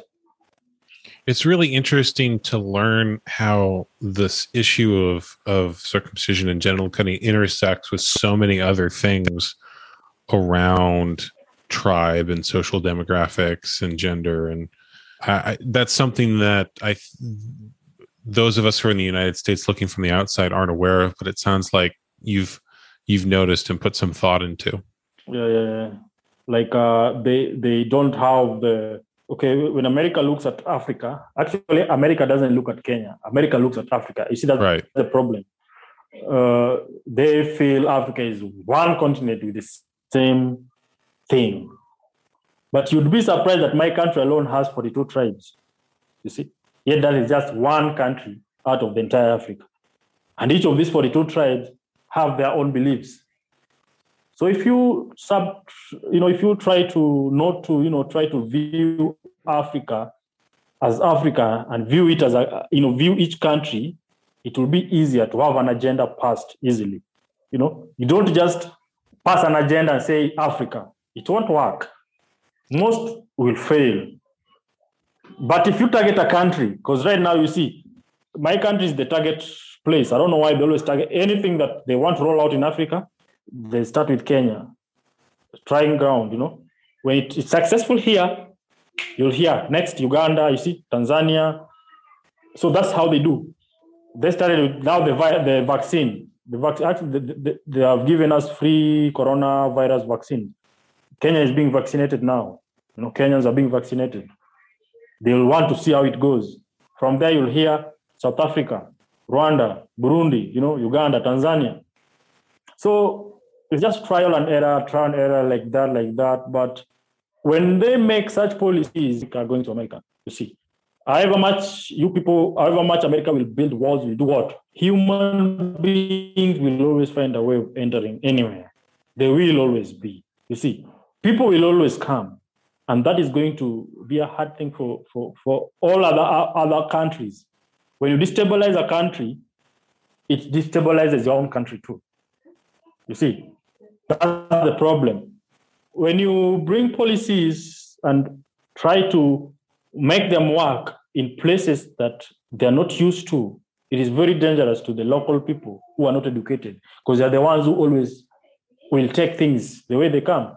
Here with vaccines, you will find that the villagers, people in the village, they will be the highest vaccinated as compared to people who have information. Yeah, the conversation is going, no, I'm not going to take the vaccine. A lot of people in towns are saying, ask them why they'll give you valid points. One, because this and this. But in the village, they, they don't have an idea. They'll just go, they'll get in injected. You see, it's very, very important. Like if, if someone has information, he has power. And if my village where I come from can be given that, you know, set up a computer room, a building where people can go there, browse the internet, get more information, have such conversation. Now, like you see the, the way we were talking, have a big screen there and let them all be there, for them seeing themselves there, talking to you, people like that. Trust me, it will be hard for them to accept any other thing other than the ones they are telling them. Hmm. Because the people are even telling them are uh, people like us. You see, the people are telling them they're not hearing, they're not hearing from the horse's mouth. They're hearing from the people like us who are being trained. Now imagine you people take this opportunity, you know, and be the first hand information to them. Don't you think they will believe you more than they will believe people like me? You Is see, the- see now what I'm saying? Yeah, because the Americans add social proof and validation that what you're saying is true and educated and all of those things. Exactly. So they they will believe they, they more more than that. I, I have kind of a crazy question, which is how much does money play a role in Kenyan politics? Because I know in America, political campaigns require huge donations. And I'm wondering what size a donation would make a difference in Kenyan elections. In other words, if there was a rich American who wanted to sponsor this potential new Kenyan leadership, what amount of money would make a difference? Or is money even the deciding factor that would make a difference? Now let me tell you one thing about Kenyan politics. Uh, when it comes to politics in Kenya, the people who are in power, they make sure they steal enough money and hide them so that they can bring them back when they want a MP somewhere or a governor somewhere. So you find that a governor, five years or 10 years, you see, but he's a governor, but he's planning to be a president in the future. He makes sure that uh, he has stolen enough money that he won't even need other people's money. See how those people are. No one will listen to them. You see, that's again the problem. Like you find, uh, let's say, I, I can say now I want to be an MP. I won't have the money, I won't have the resources. But let's say I have someone who is willing to put money on me so that I can have a vigorous campaign. There are a lot of things that you'll, one, you'll have used your money for, you'll have lost your money because we have systems. The system chooses here. We, we will elect, yes, we'll have a. So it's a politics of who, who will support, who can we support so that they, they'll save the money we have stolen in the past? Who can we support that uh, will uh, protect the land that we stole in the past? So these rich politicians, they choose, even if they are retired, they will choose someone they are sure of that will protect their businesses. So even if you can have Soros, this rich guy who sponsors uh, revolutions, you know, George Soros. Even if you had just George Soros behind you with all the billions of money, but the system in Kenya feels threatened that when you come, you'll change things, they'll make sure you don't pass, even if you pass. Got it. So, so if there was a Kenyan politician who'd been collecting money from the United States circumcision programs and putting it in his own pocket, yes. and you vo- yes, come yes. into power and say you're going to remove those programs or audit them, he's going to feel very threatened by that. Very, very threatened. Actually, in Kenya, activists don't become. They have tried. There are a lot of activists that have tried to join politics because it is easier when you're a politi- when an activist and then you become a politician Sometimes it's easier to put out your points out there, you see, when you're making laws. But all the activists, with the support of the people who support them, all of them have failed. Because the government knows these are people against us. So, so it's almost easier to be an activist if you're not threatening the power of of those who are in charge. If, they might give you some of your agenda you, as long as you, you promise not to. and Enter, like uh, you know, it's harder to be an activist and join politics in Kenya even if you have a support base. Because uh, uh, most most activists actually they have a huge. More so if you're against police brutality, which are facts. Right now, we have a lot of gays in Kenya. Imagine if you decided to become an MP right now, and you're supporting their agenda. They'll yeah, they'll they'll give you money. They'll vote you. They have money actually. They have a lot of money because we have we also have people who are secretly gays, but they have a lot of money. They'll sponsor you. They'll they'll, they'll give you donations. But once the you see government, they always have, they know, they know where money comes. They know who has given you money. They know. Once they see, eh, 50 gays have given this politician money. This guy wants to become an MP. It means that they is going to bring an agenda. You see, they just don't like agendas. They mm. want the ones they have. If you come with an agenda, you have to be in a political party to be something, you see. And those political parties they have their own agendas, you see. And if you come with your own agenda that you want to join that political party with a new agenda, even the people who are there, they won't, you know, they, will, they, they will feel threatened. They will even eliminate you if, if, if needs be. Here, they don't care. At least with, with America, what I love about your politics sometimes is there are no a lot of murders that you kill you, you kill an opponent. You see that type of thing. At least it's somehow, even if it's not free, even if it's not fair, but at least somehow there's a playing field you are going to come, you're not going to, to you're not going to campaign to your constituents by telling them, I'm going to build roads because roads are already there. You see, here in Africa is different. I'm going to have the same agenda. You see, that's the saddest part. It's always the same agenda. Every political term is the same agenda. At least with uh, the Western culture, I see every election, you have different agendas. We are voting someone who is going to remove our troops from Afghanistan. You see, here it's different. It's the same. We are going to build roads. I promise to build schools. You see, the youths, actually, they always target the youths. I'm going to make sure you're employed. You see, So it's employment for the youth, or the youth are the ones who are the biggest, who have votes, uh, and they're the ones who are active. They can move. You see, they, they are jobless. When I, when I have a campaign, the, the place will be full because they are jobless. They're the people obviously are going to be addressing every day in a campaign. So they target the youths with those agendas. The same every. I always ask myself that Africa, are we just cast? Are we just stupid? Like naturally, for real. Like sometimes I ask myself, how come that every election we have the same agenda? There's nothing new. Like you know, okay, uh, this time I'm going to make sure we protect your rights. Uh, I'm going to make sure there's total democracy. They don't pick that. There's no ideologies. We don't have. Uh-huh. Now that's the term I was looking for. Africa, we don't vote ideologies.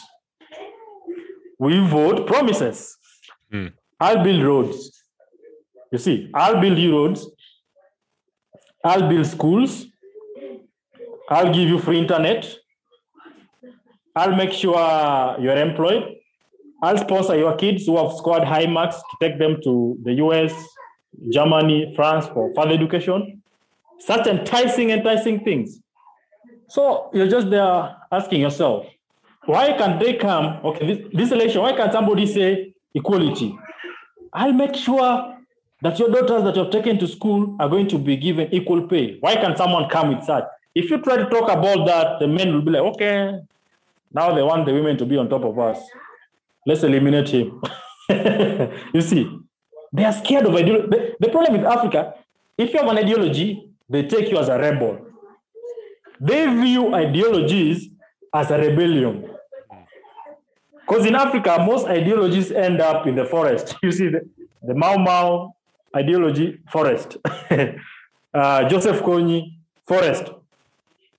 Congo, if you go to Congo, forest. So most ideologies, they, they don't end up in the forest because they want the, the guerrilla warfares. It's because the government tries to suppress them. You, you, you arrest them because of ideology. They, they, they fight back, and then it becomes total chaos. Anyone who has an ideology is a criminal in Africa.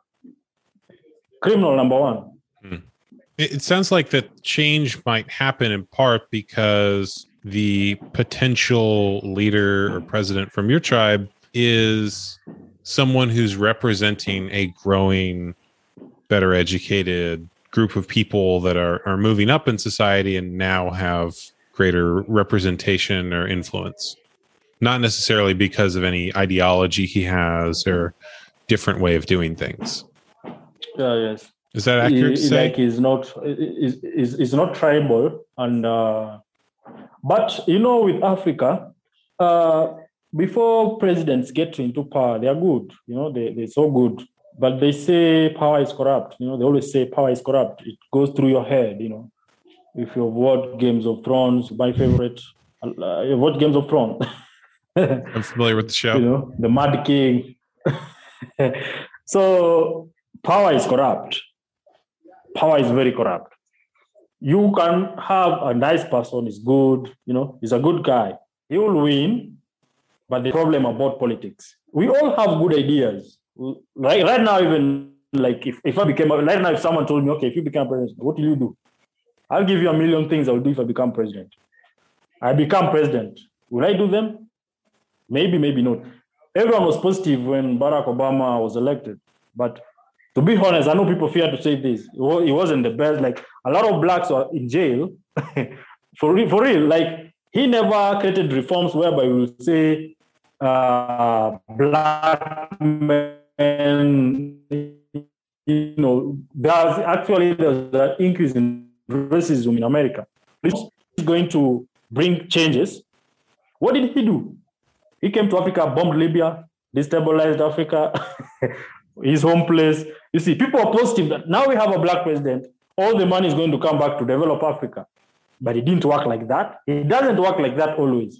There's always a shadow government that is pushing agendas. You see. So that's why politics is just it's difficult. He's a good guy, but you cannot be overly you know, maybe you'll even be overwhelmed. You know, it's the first time. It's his first time, you know. Is there anything else that you want to So- add before we before we finish up? Because I'm we're coming up on our time here. Uh, just uh, like uh, the part about uh, if the support. Uh, I know maybe you have you have the capacity, maybe to mobilize, which I don't have. Uh, maybe if it will be possible to mobilize, maybe so that I could get the needed support, so that to make it possible. Because most of the things I do right now, I, I do them out of my my own pocket. And sometimes, you know, like now, like I have a family. Sometimes it's really made it hard for us. Sometimes you put this money for this, you end up, you know, using it for a court case. So just that if you if you can get a group of maybe 10 guys who are interested in something tangible in Africa, let's say this school was built by you guys. Trust me, it leaves a it leaves a mark forever. Noted. Yeah. This borehole was dug by these people. Trust me. People don't forget. Villagers, actually, villagers, if you do for them something that is helpful, eh, you've created a cattle dip where they can take their cattle for free, you know, ticks and all that. Cattle dip. No, those, those things that that uh, are beneficial to them, you know. Uh, maybe electricity, they, they now have, you've connected maybe 10 homes, eh, electricity. They'll talk about it forever. That's what I know about my people. They are grateful. They're not too demanding. That's why they're easy to manipulate. you see, when you're not too demanding, you're easy to manipulate. You don't hold your government to, to accountability. You know, you have land, you don't know what to do with it very well. Because even if you if you use your land for agriculture, the government buys products from the other tribe. So you see, but if they can be told, you know what, you can do this and that. Let's you can educate them to do this and that different thing. You see, you, you actually you can you can spread the gospel indirectly. You see, you don't have to spread like now you go to them. You know what? Don't circumstance. Uh, my lecturer told me about PR, public relations. So I'm very good at that. There's a sub course I did in mass communication PR, whereby someone takes something from you, but uh, there's something they do, you feel they've done something huge, so that next time you feel when they want something else from you, you'll just, you know, they'll just understand you because you did something. You know, they'll feel indebted. Mm. So the world, we are living in a world of PR, and that is the truth. And if you want to follow things straightforward, it won't, it won't work. It, it won't. It's a world of PR. Mm. Take a hundred brand Just say this week, uh, Jay, I want you to take uh, how how much is mosquito nets? Maybe two dollars, three dollars. Yes, actually, one mosquito net is around three dollars. If someone has around three hundred dollars, you buy mosquito nets for three hundred dollars. Do you know that you'll have given over one thousand people? You'll have given them mosquito nets and blanket. Actually, they love blanket and mosquito net. Campaign, the, you know, the anti-circumcision campaign. They'll, they'll, they'll, they will appreciate that. Then you take pictures, you know, you know how things go. Other people will also join. Actually for it to be a big thing, you know, and then also seminars, you know, if you are, if there are, you, you actually people can organize seminars. So the seminars, and we can also put other, you know, invite other people. Uh, it can work like that. Let's not give up. It will. It will. Like if we just stay focused, we keep talking the way we are. You know, I keep spreading the message. These days around fear, I post. I post a lot about it on my wall. I even have a page that I created. So maybe I don't know what you're thinking. Maybe you can tell me your approach, how you feel it will work best. I think the next step would be to share this interview to in, encourage people who are listening to find the links to your stuff in the show notes. And if they want to connect with you, connect there and go from there. So I hope that helps. Yeah, that will. Well, Jay, thank you for coming and sh- sharing your perspective and your story. What are the best places for people to find you? Is the, the Facebook page? What's the name of it? Uh, my Facebook page is Stop the Cut. Uh, I'll give you a link. Stop the Cut. That's where mostly you can find me. And then my Facebook too. Uh, J J Mjinga. That's where I'm very active there. I'm very active on Facebook. So mostly that's where you can find me. Then also because I love reading about more about circumcision. You know, you know the internet is flooded with a lot, but you know sometimes if you've done your own research, maybe you're good at it, at least you can know which one is best for me to read so that I can also pass the message. And also books. I know the books to good at so mostly so, but Facebook generally actually the person who directed me to you, he found me through Facebook. Cool. So Facebook is the is the best point. Yeah, Facebook. I'm very available there. Thank you for Okay. sharing sharing everything. That was this has been extremely interesting, and I I think everyone's going to have a much clearer perspective on what these campaigns look like and what they can do to support and help create change there. Yeah, thank you very much. Thank you for listening to the Brendon Marotta Show. If you liked this episode, please share it with someone else who would also like it, and then go on whatever platform you listen to the show on and leave a positive review. If you want to support the show directly, go to brendonmarotta.com slash show and subscribe there. Paid subscribers get special unreleased bonus material and live events that are only available to them. Once again, that is brendonmarotta.com slash show. Thank you for listening, and I will talk to you all later.